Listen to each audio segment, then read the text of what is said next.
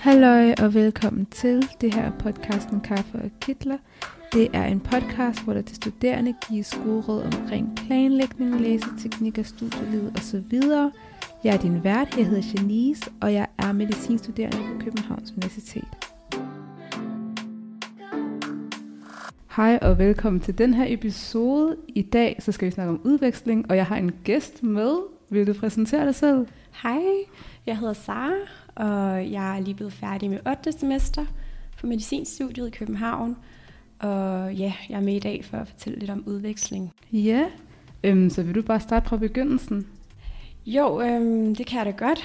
Ja, tilbage øh, fra da jeg startede på studiet, havde jeg egentlig altid vidst, at jeg gerne ville på udveksling. Det der med at komme ud og opleve verden og studere i udlandet, ja, den tanke har aldrig rigtig sluppet mig. Øhm, så jeg har ligesom taget alle de muligheder, der har været. Øh, medicinstudiet på KU er jo på mange måder et fantastisk studie, men øh, når det kommer til udveksling, så er der faktisk kun begrænsede muligheder desværre. Men øh, der er heldigvis mulighed for komme ud. Så. Ja, ja, jeg kan i hvert fald se, at man kan komme til forskellige lande. Norge kan man komme til Frankrig, ja. man kan komme til Austra- Australien, Japan, USA. Så ja. der er nogle muligheder. Tyskland også. Ja, ja. også noget i Sydeuropa, øh, Australien og USA. Det er lidt begrænset. Ja, men hvor var du så henne? Jamen, jeg var i Tyskland, i en by, der hedder Heidelberg i sydvest-Tyskland. Der var jeg på udveksling på andet semester kandidat, om man vil eller på 8. semester. Øhm, og hvordan kom du så afsted, eller hvordan kommer man generelt afsted? Man sætter sig godt og grundigt ind i det på KU's hjemmeside. Det kan være lidt en jungle at finde ud af, hvor man kan komme hen, og hvordan man søger, hvornår man skal søge. Der er en del frister, der skal overholdes, og man skal være ude i rigtig god tid. Og jeg vidste jo fra start af, at jeg gerne ville på udveksling på et eller andet tidspunkt, så jeg har altid holdt mig opdateret om, hvornår der var frister, hvornår jeg skulle søge. Så jeg søgte faktisk tilbage i januar eller februar i år 2022. Det var tidligt. Sidste år. Ja, det var tidligt. Mm. Fordi det er 23 nu. Ja, vi er 23. Øh, men man skal søge gennem KU først, hvis man vælger et KU-arrangeret ophold. Og så bliver man nomineret til en plads, og derefter skal man så søge på værtsuniversitetet. Så der søgte jeg i november 2022, så var jeg afsted her i marts 2023 til juni. Okay, ja. det, øh, man skal godt nok så være tidligt ude, kan jeg mærke. Det skal man. Det kan jeg virkelig anbefale, hvis man går og overvejer det. Og hvilket type ophold har du så været på? Altså sådan, har det været sådan noget praktik eller noget undervisning, eller hvad er det så, der bliver udbudt? Ja, altså det er jo egentlig hele 8. semester, jeg har taget i klinikken, der er på 8. semester.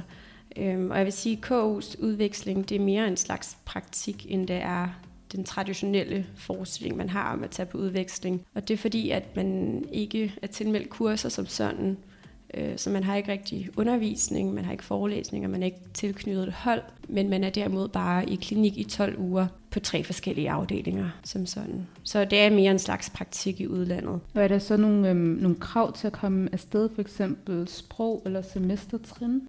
Ja, altså hvis vi lige tager semestertrin først, så kan man jo egentlig kun komme afsted på kandidaten, medmindre man tager sit TKO i udlandet. Det er også en mulighed. Tidlig klinisk ophold til dem, der ikke ved, hvad det er. Lige præcis. Så det er andet semester kandidat, hvor man kan komme afsted. Det var det, jeg gjorde. Og så der er femte semester kandidat, hvor man kan vælge øh, klinik i udlandet, eller forskerperspektiv i udlandet. Eller hvis man er til mere tropisk ophold, kan man så også vælge nogle andre kurser, hvor man kan komme til Mexico og Tanzania. Uh, uh. Ja, ja, lidt reklame. ja. Og sprog, øh, ja, der er mange lande, der kræver, at man kan sproget på et vist niveau, da man jo er i klinik og man kommer til at skulle tale det sprog, der bliver talt på hospitalet, øh, ellers bliver det lidt op ad bakke. Øh, jeg var jo i Tyskland, og der er jo mange, der kan tysk i Danmark, og mange, der har tysk på gym. Øhm, og mit gymnasiebevis for tysk, det var okay. Men der kan være lidt forskellige krav, alt efter hvor man tager hen, og hvilket universitet man tager hen på. Okay, så du har haft et øh, gymnasie, hvor, hvor, altså hvor langt har du så, eller hvad kan man sige, hvilket niveau havde du på gymnasiet? Jeg havde tysk A-niveau, men øh, der er også, jeg kender også nogen, der har tysk B-niveau, som også har fået det godkendt. Men øh, som sagt, det er lidt forskellige, der er lidt forskellige krav alt efter hvilket universitet du vil hen på. Ja, og så nu hvor du så har været afsted, hvordan synes du så niveauet var? Altså var det okay det niveau du havde, og skal man skrive meget, skal man kommunikere meget, skal man være okay god til sproget for at komme afsted? Ja, altså det, jeg vil sige, jo bedre du er, jo nemmere gør du det for dig selv. Nu har jeg den fordel, at jeg kunne tysk flydende, inden jeg tog afsted. Kæmpe fordel. ja, så, så det er lidt svært at sige for mig i forhold til den almindelige, der bare har haft tysk på gymnasiet. Jeg har måske haft lidt mere øvelse, så det var ikke så svært for mig at forstå, hvad der blev sagt til konferencer og tale med patienter.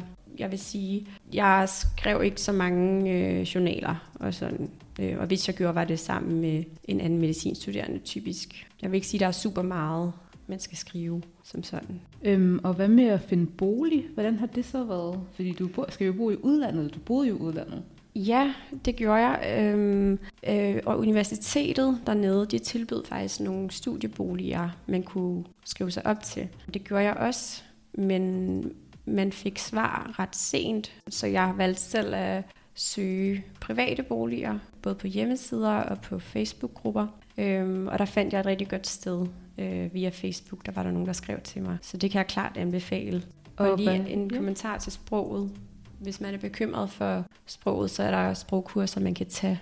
Øh, I hvert fald der, hvor jeg var i Heidelberg, der havde man mulighed for at tage et intensivt en måneds sprogkursus dernede, før man gik i gang for ligesom at komme i gang og forbedre sit niveau endnu, endnu bedre. Ja, og jeg synes også, jeg har set, at på andre universiteter, så udbyder de det også til, øhm, ja, til folk, der kommer øhm, internationalt og gerne vil studere der. Så det, det er i hvert fald en mulighed, har jeg set. Lige præcis. Ja. Og hvordan så sådan en typisk dag så ud på dit ophold? Jeg har fulgt lidt med øh, bag kulisserne. hvordan så sådan en typisk ja. dag så ud? Ja, øh, jeg vil sige, det afhang meget af, hvilken afdeling jeg var på. Og det tror jeg også, det gør herhjemme, når man er i klinik. Øhm, jeg var på gastromedicin til at starte med. Øhm, der var lidt løsere mødetider. Jeg mødte typisk ind kvart over 8, halv 9. Og de medicinstuderendes opgaver i andre lande kan være lidt anderledes end herhjemme. I Tyskland lagde de stor vægt på, at man tog blodprøver på alle patienterne. Okay. Ja, det er lidt noget andet. Øhm, og så var det også vores opgave at optage patienter, der skulle indlægges på afdelingen.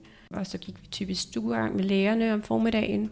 Og så, hvis der ikke var så meget at lave, kunne man gå med ned til ultralydsscanning eller endoskopier, som også blev lavet i huset.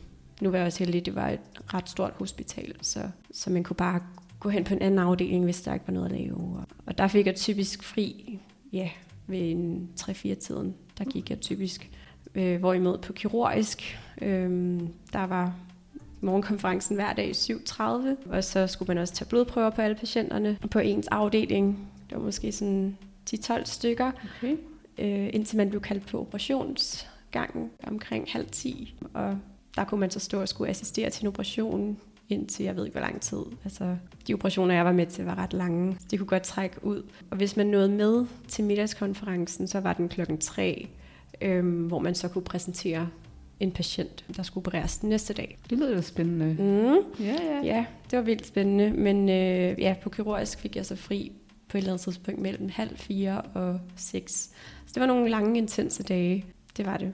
På anestesiologisk var de også mere loose. Der var også øh, morgenkonference 7.15, og så gik man bare der med der, hvor man synes, øh, at operationerne lød spændende, og hvor der var plads, og så kunne man øh, ja, intubere og ligge diverse venøse adgange. Eller ikke intubere selvstændigt, men... Nå, jeg tænkte lige. altså, ja, være, altså under opsyn og være med til at intubere. Ja. Øhm, ikke, ikke selvstændigt, det, det er nok øh, lige niveauet over, hvad vi må og kan. ja, ja, ja. Ja, og man kunne egentlig øh, bare gå, når man havde lyst øh, på anestesiologisk, der hvor jeg var. Så meget loose.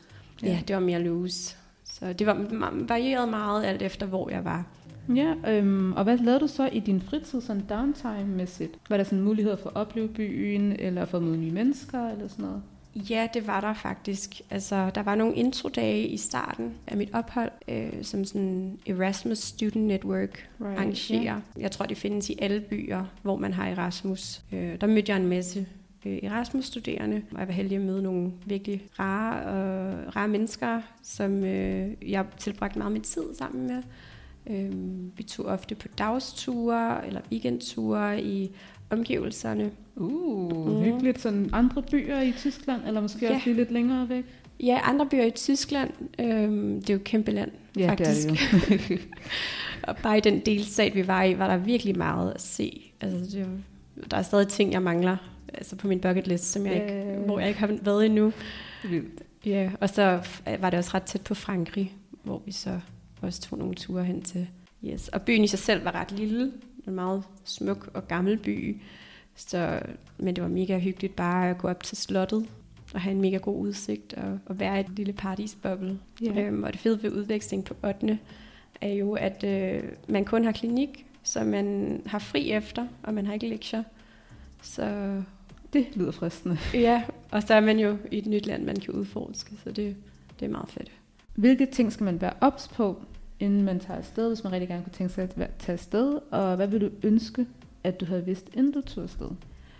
Ja, yeah, det er gode spørgsmål. Hvis jeg skulle sige, hvad jeg gerne ville have vidst inden, så ville det nok være at sætte sig fast på, eller ikke sætte sig fast på, men undersøge, hvor man gerne vil hen, hvilke muligheder der er. Øh, måske allerede nu forberede sig lidt, eller være indstillet på, okay, jeg skal kunne det her sprog godt.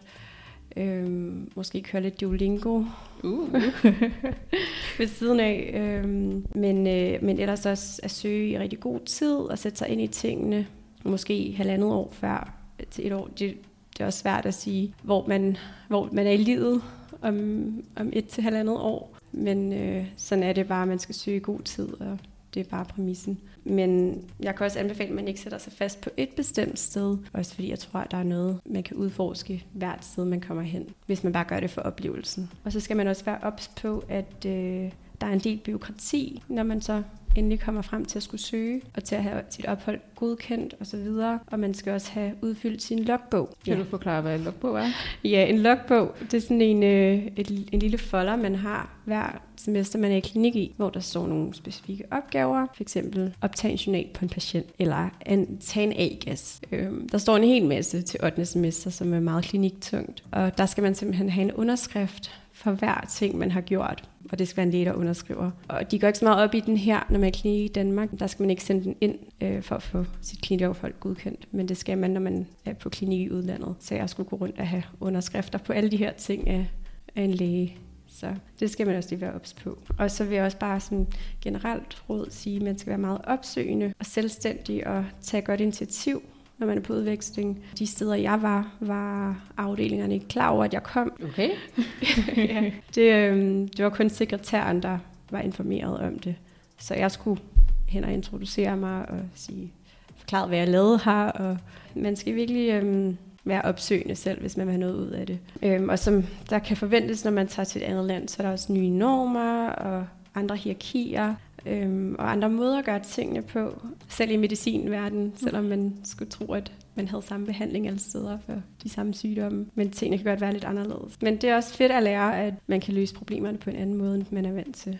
Og man lærer herhjemme. Jeg tænker også, det er en del af oplevelsen, altså at være på udveksling og så lære det. Ja, præcis. Det, det er det i hvert fald. Og hvor kan man så finde sådan mere information, eller ved, hvad man kan kontakte, hvis man gerne vil vide mere om sådan noget udveksling, hvis man er interesseret? Ja, altså, jeg synes, det er en rigtig god idé at snakke med nogen, der har været afsted. Især hvis man ved, hvor man gerne vil hen. Øh, man kan fx skrive ind i den store medicinergruppe på Facebook. Øh, og der er både folk, der selv har arrangeret ophold, og folk, der har været på de her KU-arrangerede ophold, som jeg selv har været. Og så står der også en del information inde på KU's hjemmeside. Man skal bare lige finde det rigtige sted under kandidat i medicin. Ja, det er ret svært at finde. Præcis, det, det er det. Ja. Men når man finder det, så er der en masse information der, hvor der står alt, hvad du skal vide. Men øh, ellers så må man også gerne, gerne skrive til mig personligt, hvis jeg kan hjælpe med noget.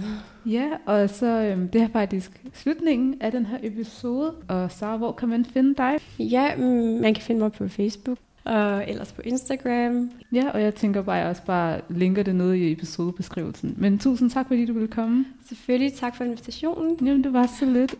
Det var det for den her episode. Tusind, tusind, tusind tak, fordi du lytter med. Og hvis du gerne vil støtte podcasten, så kan du gøre det ved at på Spotify eller Apple Podcast at følge podcasten og give podcasten nogle stjerner. Hvis du gerne vil kontakte podcasten her, så kan du skrive til mailen kaffe og gmail.com. Det kan være, hvis du har spørgsmål eller har ønsker til nogle episoder.